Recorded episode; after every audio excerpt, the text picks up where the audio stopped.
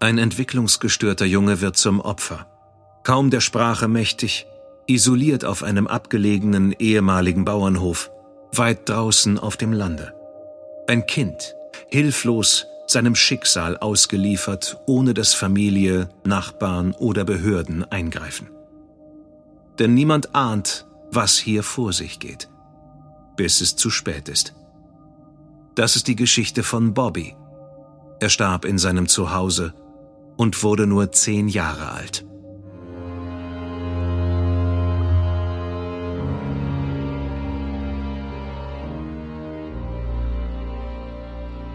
Du hörst Morden im Norden.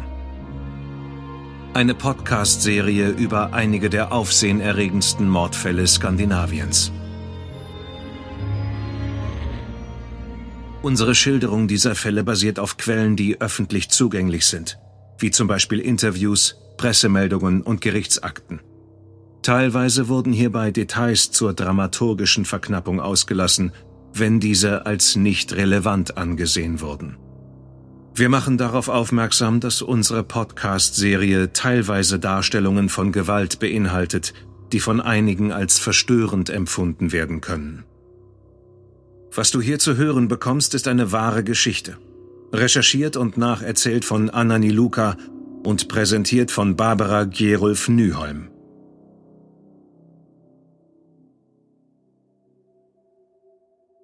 Nina Äikiä hat immer von einer richtigen Familie geträumt. Einem Zuhause, bestehend aus Mutter, Vater und Kind, in dem man sich geborgen fühlen kann, am liebsten irgendwo auf dem Land. Sie selbst war alles andere als in geborgenen Verhältnissen aufgewachsen. Ihr gewalttätiger Vater schlug ihre Mutter, wenn er betrunken war. Und das kam häufig vor. In der Schule wird Nina gemobbt. Und sie lernt schnell, ihren Kummer herunterzuschlucken und Schwäche zu verachten. Sie zieht eine Mauer zwischen sich und ihrer Umwelt und verbirgt dahinter ihre Gefühle. Doch im Inneren fühlt sie sich unerwünscht, hässlich und allein. Als Teenagerin sucht Nina Bestätigung in ihren Beziehungen mit Männern. Selten wird etwas Festes daraus. Und wenn doch, dann hält es nicht lange. Mit 19 wird sie von einem der Männer schwanger. Der Vater, ein Somalier, ist schon längst wieder aus ihrem Leben verschwunden, als sie ihren Sohn im März 1995 per Notkaiserschnitt zur Welt bringt. Der kleine, dunkelhäutige Junge ist sehr schwach und muss zunächst im Brutkasten aufgepäppelt werden. Das Kind wird mit einer Lippen-Kiefer-Gaumenspalte geboren und durch die erforderlichen Operationen kann Nina dem Neugeborenen nicht die Brust geben. Sie gibt ihm den Namen Bobby. Ninas Mutter hilft ihrer Tochter, so gut sie nur kann, denn Probleme gibt es viele. Nina kämpft mit einer Wochenbettdepression und starken Angstzuständen. Der kleine Bobby kommt mit einer Genmutation, dem sogenannten Fragiles-X-Syndrom, zur Welt. Die Ärzte erklären ihr, dass er nie ein selbstständiges Leben führen können wird, denn der Genfehler bedeutet, dass seine geistige Entwicklung stark eingeschränkt ist. Schnell kommen weitere Diagnosen dazu, von autistischen Zügen und ADHS ist die Rede. Anfänglich wohnen sie noch bei Ninas Mutter, doch bald zieht Nina in ihre eigene Wohnung in Stenungsund, nördlich von Göteborg, an der schwedischen Westküste. Als Bobby 3 Jahre alt ist, findet die Gemeinde zur Entlastung eine Pflegefamilie, bei der Bobby jedes dritte Wochenende verbringen kann. Die Familie Uneback ist genau so eine Familie, wie Nina sie sich immer gewünscht hatte. Vater, Mutter und 2 Töchter, die Flöte und Geige spielen. Sie wohnen auf einem Bauernhof und haben Hunde, Pferde und andere Tiere. Anfänglich machen Bobby die Besuche bei der Familie Uneback Angst, insbesondere die Tiere dort. Es ist anfänglich so schlimm, dass er sich in eine Ecke kauert und zitternd die Ohren zuhält. Doch nach und nach kann Bobby sich auf die neue Situation einlassen und die Unebacks nehmen Bobby bei sich auf, als wäre er ihr eigenes Kind. Bobby genießt es, wenn die Mädchen für ihn musizieren, und er liebt es, die Hunde um sich zu haben. Mit der Zeit lernt er sogar, durch Spezialweste und Helm gesichert, mit dem Shetland-Pony der Familie ein bisschen herumzureiten. Die Pflegeregelung mit den Unebacks wird erweitert, sodass Bobby in den Sommerferien und wenn Nina sonst mal eine Pause braucht, immer zu ihnen kommen kann. Das Leben mit Bobby ist nicht einfach. Mit 6 Jahren kann er immer noch so gut wie gar nicht sprechen. Obwohl er meistens scheu und schüchtern ist, kann seine Stimmung im nächsten Augenblick in einen wütenden Ausbruch umschlagen. Als 10-Jähriger ist er ein großer, kräftiger Junge, der sich jedoch wie ein 5-Jähriger benimmt. Fast 6 Jahre lang besucht Bobby die Familie Uneback regelmäßig. Doch im Spätsommer 2008 stoppen die Besuche abrupt. Nina hat einen Mann kennengelernt. Ein Mann, der all ihre Wünsche und Vorstellungen erfüllen zu können scheint. Liebe, Geborgenheit und ein richtiges Familienleben scheinen greifbar. Auf seinem Hof außerhalb vom Örtchen Näschjö in Småland, etwa 200 Kilometer landeinwärts. Sie lernt Eddie im August über eine Telefondating-Agentur kennen und danach geht alles ganz schnell. Als Inga Uneback anruft, um Bobbys nächsten Wochenendbesuch bei ihnen abzusprechen, sind Nina und Bobby schon längst weggezogen. Bobby war im September ein paar Wochen bei seiner Großmutter geblieben. Doch jetzt hat Nina ihn nachgeholt, damit er im Oktober in einer Sonderschule in Näschjö anfangen kann. Nina und Eddie sind nun verlobt. Es ist nicht so, dass Nina sich keine Gedanken gemacht hat, bevor sie ihre Zelte abbricht und mit ihrem neuen Mann aufs Land zieht. Sie hat eine Liste erstellt mit allen Pros und Kontras. Er hat ein Auto, ein eigenes Haus, eine eigene Firma, steht auf der Liste mit den Pros. Die Seite mit den Kontras ist etwas länger. Eddie ist herrisch, eifersüchtig, ein Workaholic.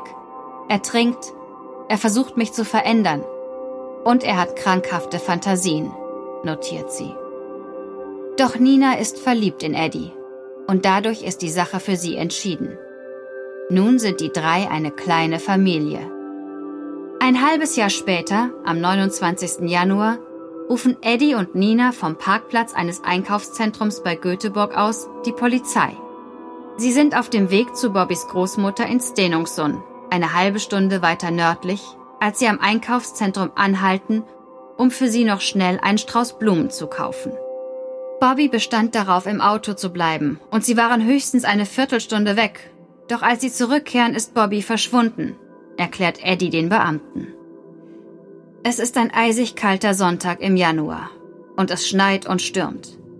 Die Polizisten befürchten, dass der geistig eingeschränkte Junge in akuter Lebensgefahr ist, wenn er allein durch die Dunkelheit streift.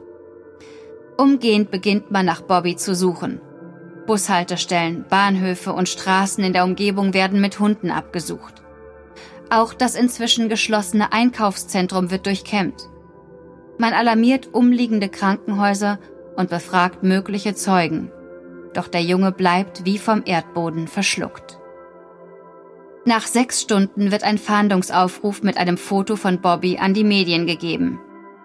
Bobby Äikiä, 10 Jahre alt, 1,50 Meter groß, kräftig gebaut, braune Augen, kurze schwarze Locken und dunkler Hautton. Es sei möglich, dass Bobby sich versteckt habe und bei dem ganzen Trubel kann es sein, dass er Angst hat, jetzt wieder rauszukommen. Seine Behinderung mache ihn sehr scheu, erklärt Nina. Sie und Eddie werden zur Polizeiwache gefahren. Sie bekommen Kaffee und etwas zu essen, bevor sie dann noch einmal eingehender befragt werden. Im Laufe der Nacht wird die Fahndung ausgeweitet. Die Polizei sucht nun, unterstützt vom Militär, mit Booten, Helikoptern und Hundestaffeln nach dem Jungen. Bobbys ehemalige Teilzeitpflegefamilie, Familie Uneback, wird gegen 2 Uhr nachts aus dem Bett geklingelt, um zu hören, ob sie eine Idee haben, wo der Junge sein kann. Pflegemutter Inga Uneback hört mit wachsender Sorge, was der Polizist ihr am Telefon berichtet. Irgendetwas an der Geschichte passt für sie einfach nicht zusammen. Genau wie Nina beschreibt sie Bobby als extrem scheuen Jungen. Er fürchtet sich vor der Welt da draußen. Man muss ihn jedes Mal regelrecht an die Hand nehmen, um seine Angst vor etwas Neuem zu überwinden. Inga kann sich einfach nicht vorstellen, dass Bobby von selbst den Sicherheitsgurt lösen, die Autotür öffnen und vom Wagen weglaufen würde. Das würde er sich niemals trauen. Jemand muss ihm etwas angetan haben. Da ist sie sich sicher. Die Suche läuft weiter. Gartenhäuser, Schuppen, Garagen, Straßengräben, Keller und unterirdische Gänge werden durchsucht. Jedem noch so vagen Hinweis, der aus der Bevölkerung eingeht, wird nachgegangen. 4 Tage nach Bobbys Verschwinden richtet sich die Polizei in der Fernsehsendung Efterlüst, vergleichbar mit Aktenzeichen XY ungelöst in Deutschland, an die Öffentlichkeit. Doch ohne Ergebnis. Die Polizei erhält keinen brauchbaren Hinweis. Die Suche im weiten Radius um das Einkaufszentrum wird eingestellt. Inzwischen fällt es schwer, sich vorzustellen, dass Bobby von selbst weggelaufen ist. Die Polizei untersucht den Fall jetzt als Verbrechen. Die Ermittler beginnen, den Tag der Familie in den Stunden vor Bobbys Verschwinden zu rekonstruieren. Auf der Suche nach Spuren versucht man, den Weg nachzuvollziehen, den Eddie, Nina und Bobby in ihrem Auto von Jönköping bis Göteborg genommen haben. An einer Tankstelle, an der sie kurz angehalten haben, wurden sie von einer Überwachungskamera gefilmt. Man sieht Nina und Eddie und den Wagen. Aber Bobby ist nirgends zu sehen. Bobbys biologischer Vater, der inzwischen in Südschweden wohnt, wird von der Polizei befragt, kann aber nichts zu den Ermittlungen beitragen. Sein Kontakt zu Nina und Bobby war auf wenige Telefonate und den Austausch einiger Fotos begrenzt. Er hat seinen Sohn nur einmal gesehen. Bobbys Großmutter hat ihren Enkel seit Monaten nicht zu Gesicht bekommen. Das letzte Mal, als Nina ihn mitgenommen hat, um zu Eddie auf den Hof südlich von Jönköping zu ziehen. Die Lehrer der Schule, auf die Bobby seit Oktober geht, beschreiben ihn als fröhlichen Jungen, der in letzter Zeit sehr große Fortschritte gemacht hat. Er habe gelernt, seinen Namen zu schreiben und zu zählen, sodass er jetzt simple Rechenaufgaben bewältigen kann. In der Schule hat man ihn jedoch seit Mitte Dezember nicht mehr gesehen. An diesem Tag hatten die Kinder einen Ausflug gemacht. Sie waren im Schwimmbad gewesen und haben danach Würstchen gegessen. Bobby hat es großen Spaß gemacht, berichten seine Lehrer. Aber am folgenden Tag hatte Nina angerufen und ihn wegen einer Erkältung mit Fieber krank gemeldet. Vor Weihnachten war er nicht wieder in die Schule zurückgekehrt. Und als die Schule nach den Ferien bei Nina nachfragte, erklärte sie, dass aus der Erkältung eine schlimme Grippe geworden war. Man verständigte sich darauf, dass sie mit Bobby Anfang Februar beim Schularzt vorbeischauen solle. Bobbys ehemalige Teilzeitpflegefamilie erklärt den Ermittlern, dass sie alles versucht haben, den Kontakt zu Nina und Bobby zu halten, nachdem sie weggezogen waren. Inga Uneback hat sogar angeboten, nach Småland zu fahren und Bobby abzuholen, damit er nochmal die Mädchen, die Hunde und Pferde auf dem Hof sehen könne. Außerdem wolle man sich gerne nochmal richtig von ihm verabschieden. Doch es kam nie dazu. Nina hat immer wieder ihre Verabredungen abgesagt, meist weil entweder sie, Bobby oder Eddie krank waren. Es war auch die Familie Uneback, die die Gemeinde davon in Kenntnis setzte, dass Nina und Bobby nach Småland gezogen waren. Nina hatte es nicht gemeldet. Daher bestand seitdem kein Kontakt mehr, weder mit Nina und Bobby noch mit der neuen Gemeinde, in der sie jetzt lebten. Inga Uneback erzählte, dass sie ziemlich schnell ein mulmiges Gefühl hatte, wenn sie mit Nina telefonierte. Es klang nicht so, als würde es ihr allzu gut gehen in ihrem neuen Traum von einem Zuhause. Sie hatte den Eindruck, dass Nina gezwungen war, rauszugehen, um mit ihr zu telefonieren, und oft wurden ihre Gespräche plötzlich und ohne Warnung unterbrochen. Es hatte den Anschein, als sei ihr neuer Freund Eddie ein etwas herrischer Typ. Diese Beschreibung wird sich noch als eine ziemliche Untertreibung herausstellen.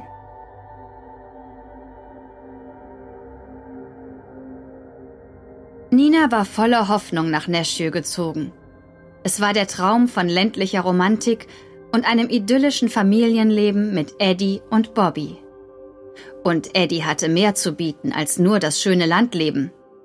Er schien auch wohl situiert zu sein.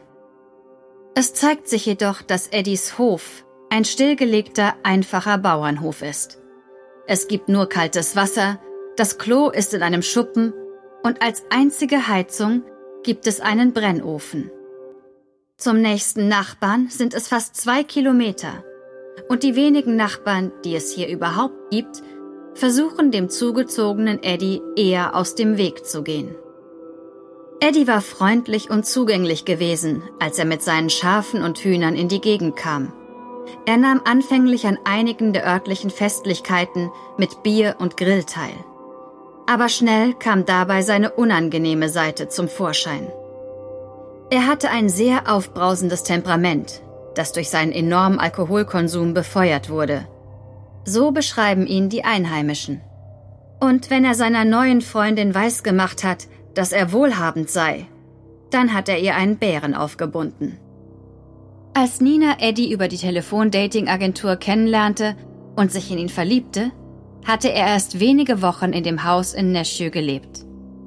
Er war kurz vorher aus dem Gefängnis entlassen worden, wo er eine 3-jährige Freiheitsstrafe wegen Körperverletzung und Vergewaltigung abgesessen hatte. Das Opfer war seine damalige Freundin, die ausgiebig gegen ihn vor Gericht aussagt.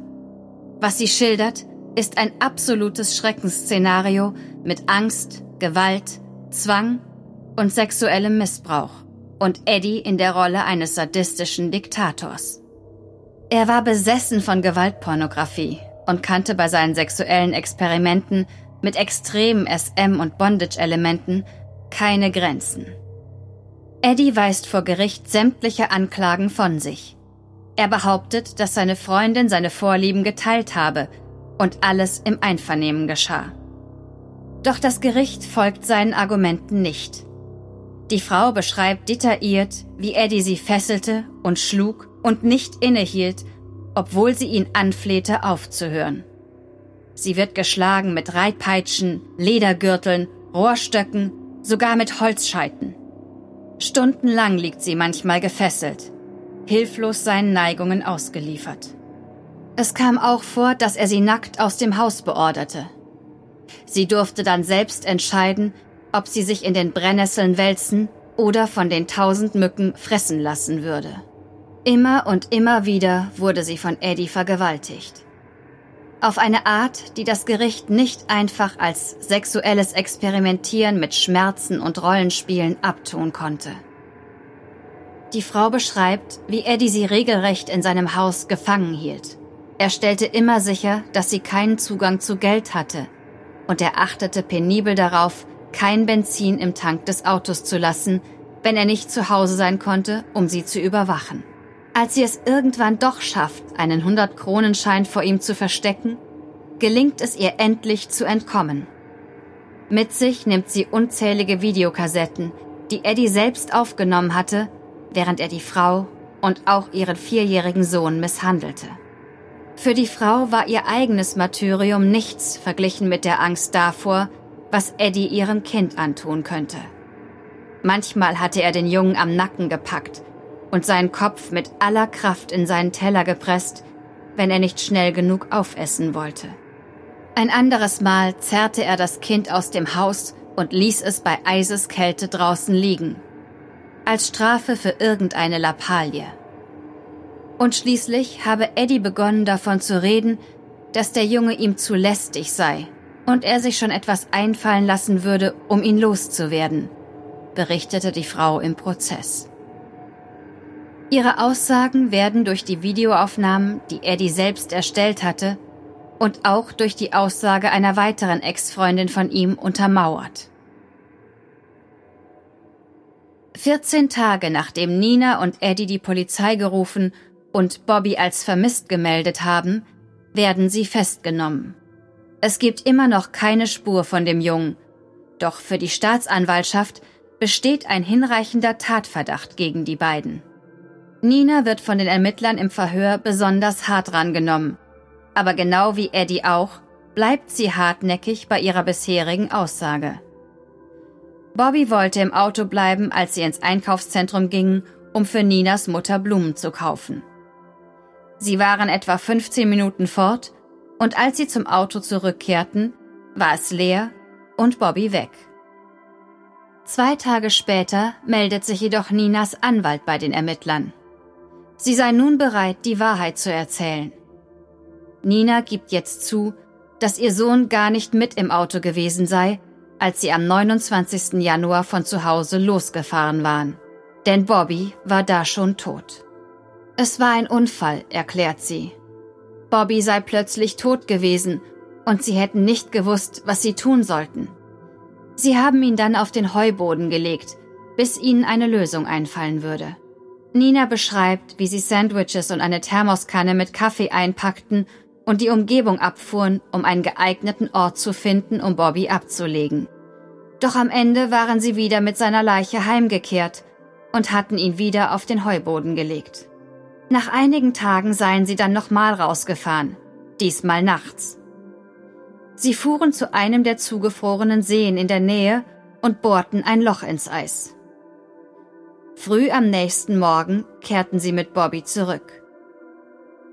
Er war schwer, deshalb hatten sie einen Schlitten dabei und zogen ihn so hinaus zum Loch im Eis und ließen ihn dort verschwinden.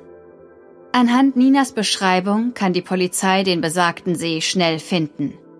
Es gelingt ihnen auch, das Loch im Eis, 26 Meter vom Ufer, zu lokalisieren. Taucher entdecken Bobbys Leiche am Grund des Sees. Sie ist eingepackt in mehrere Plastiksäcke und Teppiche, sorgsam mit Klebeband festgezurrt. Nina und Eddie kommen in U-Haft. Eddie gibt nun zu, dass er die Polizei in Bezug auf Bobbys Verschwinden angelogen hatte. Er räumt auch ein, bei der Beseitigung von Bobbys Leichnam geholfen zu haben, aber er bestreitet, ihn getötet zu haben. Nina war es, die es getan hat, behauptet er. Doch auch Nina leugnet, Bobby getötet zu haben. Sie zeigt auf Eddie als den Schuldigen und erzählt nun, wie es zu Hause abgelaufen ist. Das Verhängnis nimmt seinen Lauf, als Eddie im November seinen Job verliert. Das Paar verbringt seine Zeit fortan damit, zu trinken, und Eddies Launen werden immer schlimmer.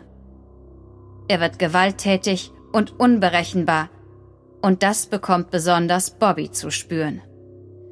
Eddie gibt zu, Bobby gelegentlich bestraft zu haben. Der Junge konnte regelrechte Wutanfälle bekommen und wurde gewalttätig. Da half es nur, ihn ohne Jacke hinaus in den Schnee zum Abkühlen zu schicken, beschreibt er seine Erziehungsmethoden. Doch Nina beschreibt die Ereignisse auf dem Hof anders. Nachdem sie und Eddie im Dezember beschlossen haben, Bobby nicht in die Schule zu schicken, wird er Bestandteil der monatelangen sadistischen Sauforgien der beiden Erwachsenen. Er wird nicht einfach ohne Jacke hinaus in den Schnee geschickt. Bobby wird nackt, an Händen und Füßen gefesselt, hinausgeworfen. Im Haus wird er ständig geschlagen, mit Kerzen an den Armen verbrannt und mit dem Staubsaugerrohr malträtiert. Außerdem quält Eddie ihn mit elektrischen Stößen von einem Netzgerät für Weidezäune, häufig an den Geschlechtsteilen. Oft fesseln sie Bobby mit Gaffertape an einen Stuhl und lassen ihn den ganzen Tag dort sitzen. Sie zwingen ihn, mit einem Trichter Alkohol zu schlucken, und wenn er nicht mehr das Wasser halten kann, schlagen sie ihn oder wickeln ihm seine besudelte Hose um den Kopf. Meist sitzt Nina nur tatenlos daneben, erzählt sie. Eddie ist die treibende Kraft. Aber er zwingt sie auch, aktiv mitzumachen. Und sie wagt nicht, sich ihm zu widersetzen, erklärt sie den Polizisten. Denn sie hat Angst, was Eddie sich noch einfallen lassen würde. Nina erklärt sich bereit, den Ermittlern bei einer Rekonstruktion von Bobbys letzten 24 Stunden zu helfen. Sie fährt mit ihnen raus zu Eddies abgelegenem Bauernhof. Die abblätternde Farbe an der Tür gibt einen Vorgeschmack auf die Zustände, die sie im Inneren des Hauses erwartet. Überall liegen leere Dosen, Flaschen und sonstiger Müll in den völlig verdreckten Räumen herum. Löcher in den vermoderten Fußbodendielen wurden notdürftig mit großen Planen abgedeckt. Pornohefte, Peitschen, Dildos und sonstiges Sexspielzeug liegen überall herum. Nichts deutet darauf hin, dass dies auch mal das Zuhause eines 10-Jährigen gewesen ist. Vor der Videokamera der Beamten versucht Nina, sich zu erinnern, was sich an dem Tag, an dem Bobby starb, zugetragen hat. Eine Puppe, die ihren Sohn verkörpern soll, liegt vor dem Haus im Schnee. Nina benutzt eine große Schaufel, um Schnee auf ihm zu verteilen. Sie zeigt, wie sie sich auf Bobby gesetzt hat, damit er sich nicht rühren konnte, während Eddie ihm auf dem Brustkorb herumtrampelt.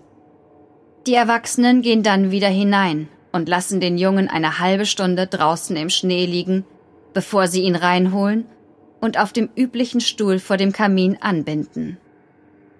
Seine Lippen sind ganz blau und er reagiert nicht richtig, als sie ihn ansprechen, erklärt Nina. Sie versucht, ihm ein Stück Apfelsine zu geben, aber sie muss es ihm fast in den Mund pressen, damit es reingeht. Als sie ihn nach oben ins Bett bringen wollen, kann Bobby nicht selbst gehen.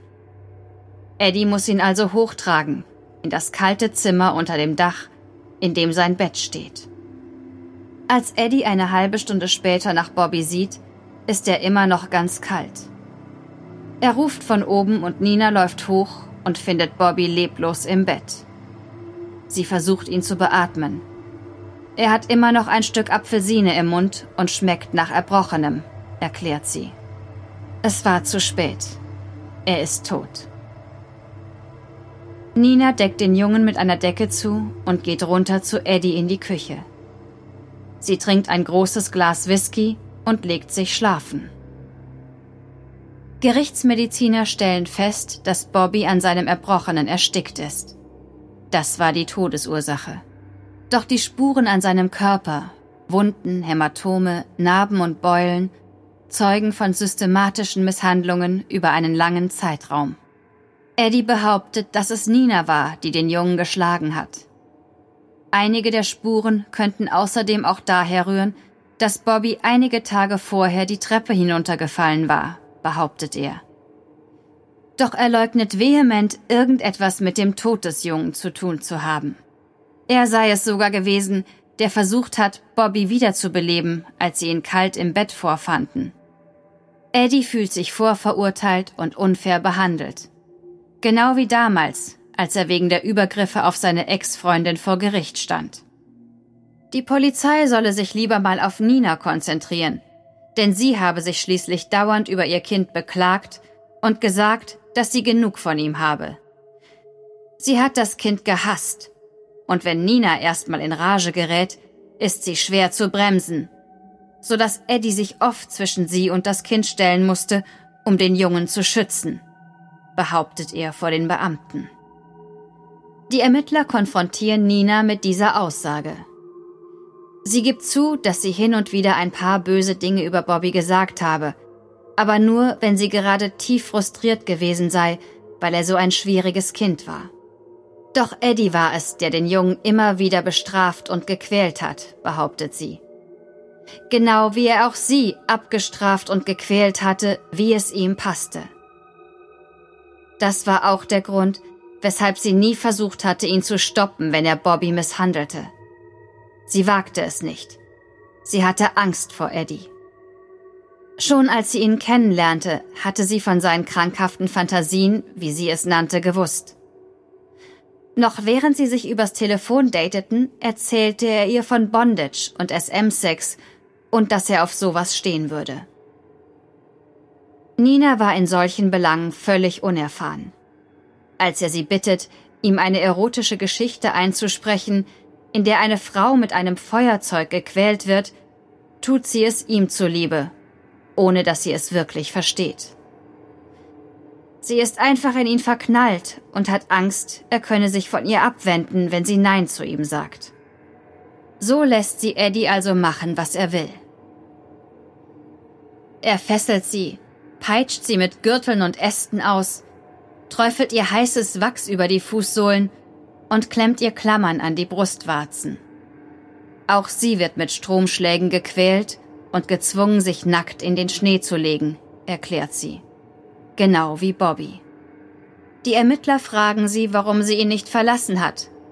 Und sie antwortet, dass sie verliebt gewesen sei. Sie liebe Eddie immer noch. Nina und Eddie enden letztlich gemeinsam auf der Anklagebank, als das Gericht die Umstände zu Bobbys Tod verhandelt. Ninas ausführliche Aussage und ihre Rekonstruktion der Geschehnisse wird dem Verfahren zugrunde gelegt. Außerdem legt das Gericht besonderes Gewicht auf den detaillierten Bericht der Gerichtsmediziner zu den Verletzungen an Bobbys Körper. Beide Angeklagte bestreiten, Bobby getötet zu haben. Es sei ihnen nicht bewusst gewesen, wie schlecht es um ihn stand, als sie ihn an dem Abend, an dem er starb, ins Bett legten. Als ihnen der Ernst der Lage klar wurde, haben sie alles versucht, um ihn wiederzubeleben, lautet ihre Aussage. Nina stellt Eddie als die treibende Kraft hinter den Misshandlungen dar. Und sie behauptet, dass er sie mehr oder weniger gezwungen hat, daran teilzunehmen. Für Eddies Verteidiger steht Aussage gegen Aussage, da sein Klient weiterhin darauf besteht, dass Nina diejenige war, die Bobby bestraft hat. Das Gericht befindet am Ende beide zu gleichen Teilen für das Verbrechen an dem wehrlosen Kind schuldig. Unabhängig davon, wer im Detail was getan hat, besteht aus Sicht des Gerichts kein Zweifel, dass beide zusammen an den Misshandlungen beteiligt waren. Es ist schwer, sich physische und psychische Übergriffe vorzustellen, die noch rücksichtsloser sind als das, was Eddie Larson und Nina Äikiä Bobby angetan haben, heißt es im Urteil. Das Gericht betont, dass Bobby durch seine Entwicklungsstörung umso mehr auf ein liebevolles Umfeld angewiesen war und dass er gleichzeitig dadurch noch arg und wehrloser den Übergriffen durch seine Nächsten ausgeliefert war. Eddie und Nina werden wegen grober Körperverletzung, Nötigung, Freiheitsberaubung, Störung der Totenruhe und Falschanzeige verurteilt. Außerdem werden sie zu gleichen Teilen für Bobbys Tod verantwortlich gemacht. Es lässt sich nicht beweisen, dass Nina und Eddie beabsichtigt hatten, Bobby zu töten. Vorsatz kann ihnen zumindest nicht nachgewiesen werden. Mutter und Stiefvater werden also wegen fahrlässigem Totschlag verurteilt. Sie allein tragen die Schuld für Bobbys Tod, dass er misshandelt, unterkühlt und entkräftet, letztlich an seinem Erbrochenen erstickt ist. Psychiatrische Gutachten bescheinigen beiden Angeklagten die volle Schuldfähigkeit. Das Gericht verurteilt Eddie und Nina jeweils zu einer 10-jährigen Haftstrafe. Damit schöpfen die Richter das maximale Strafmaß für fahrlässigen Totschlag aus. Bobby wird 2 Tage vor dem Urteil beigesetzt. Seiner Mutter wird es gestattet, unter Begleitung 2 Beamter am Begräbnis teilzunehmen. Die Familie Uneback hat die Zeremonie arrangiert. Die 2 Töchter spielen und singen ein letztes Mal für ihren Pflegebruder. Die Kirche ist ausgeschmückt mit roten Rosen, die aus ganz Schweden nach einem Aufruf der Boulevardzeitung Expressen zur Trauerfeier geschickt wurden. 29.049 rote Rosen für Bobby. Bobbys Schicksal, sein leidvolles Leben und sein grausamer Tod hatten eine öffentliche Debatte in Schweden losgetreten. Wie konnte ein 10-jähriges Kind für einen ganzen Monat verschwinden, ohne dass irgendjemand etwas bemerkt und Alarm schlägt? Und wie konnte es sein, dass das Täterpaar ihn über einen so langen Zeitraum unbehelligt misshandeln konnte? Durch die Debatte wird eine Gesetzesänderung, die sogenannte Lex Bobby, angeregt, die 2008 in Kraft getreten ist. Durch das Gesetz werden Jugend- und Sozialämter in Schweden nun noch stärker im Umgang mit Fällen von Gewalt gegen Kinder und Jugendliche kontrolliert. Man hofft so zu verhindern, dass jemals wieder ein Kind mit seinem Leid so allein gelassen wird wie Bobby. In Schweden sterben jährlich 4 bis 5 Kinder an den Folgen von Gewalt im eigenen Zuhause. Diese Zahl ist seit 2006, als Bobby eines der Kinder in dieser Statistik wurde, unverändert. Sowohl Eddie als auch Nina wurden 2012 wieder auf freien Fuß gesetzt. 6 Jahre nach Bobbys Tod. Beide wurden mit neuen Namen und einer neuen Identität ausgestattet. Eddie geriet noch zweimal mit dem Gesetz in Konflikt. Zunächst wurde er mit einem unerlaubten Messer aufgegriffen. Später wurde er Teil eines größeren Verfahrens wegen der Verbreitung von Kinderpornografie. Er wird wegen des Besitzes von 6 Fotos kinderpornografischen Inhalts verurteilt. Nina zog nach ihrer Freilassung in eine betreute Einrichtung für ehemalige Straffällige. Sie verliebt sich dort in einen Mann, der genau wie sie als Kind mit Gewalt und Missbrauch aufgewachsen ist.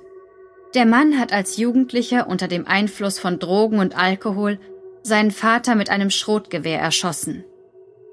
Im Gefängnis hatte er den Glauben an Gott für sich entdeckt und Nina war, abgesehen von Jesus, das Beste, was ihm im Leben passiert ist. Mit über 40 Jahren wird Nina von ihrem neuen Mann schwanger. Sie bekommt ihr Kind im Januar 2017, 11 Jahre nach Bobbys Tod. Dieses Mal sind die Behörden vorsichtiger. Man veranlasst, dass die frisch gebackenen Eltern in einer betreuten Familieneinrichtung untergebracht werden, damit Fachleute einschätzen können, ob die Eltern es schaffen, sich ausreichend um das Kind zu kümmern.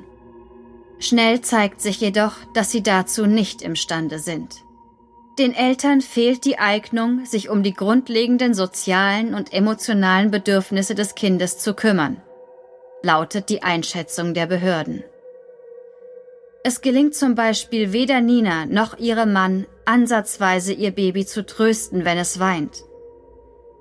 Man sieht eine Gefahr für das körperliche, geistige und seelische Wohl des Kindes. Das Amt sieht sich letztlich gezwungen, Nina den Jungen wegzunehmen, als dieser 3 Monate ist.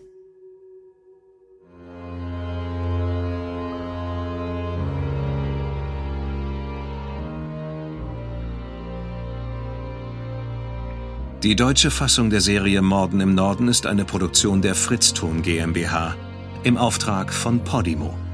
Übersetzung und Regie Nils Müller. Gesprochen haben Marike Oeffinger und ich, Sascha Rotermund. Aufnahme und Nachbearbeitung Niklas Schiebstadt und Christopher Gropp. Projektleiter und Redigat Lennart Bohn.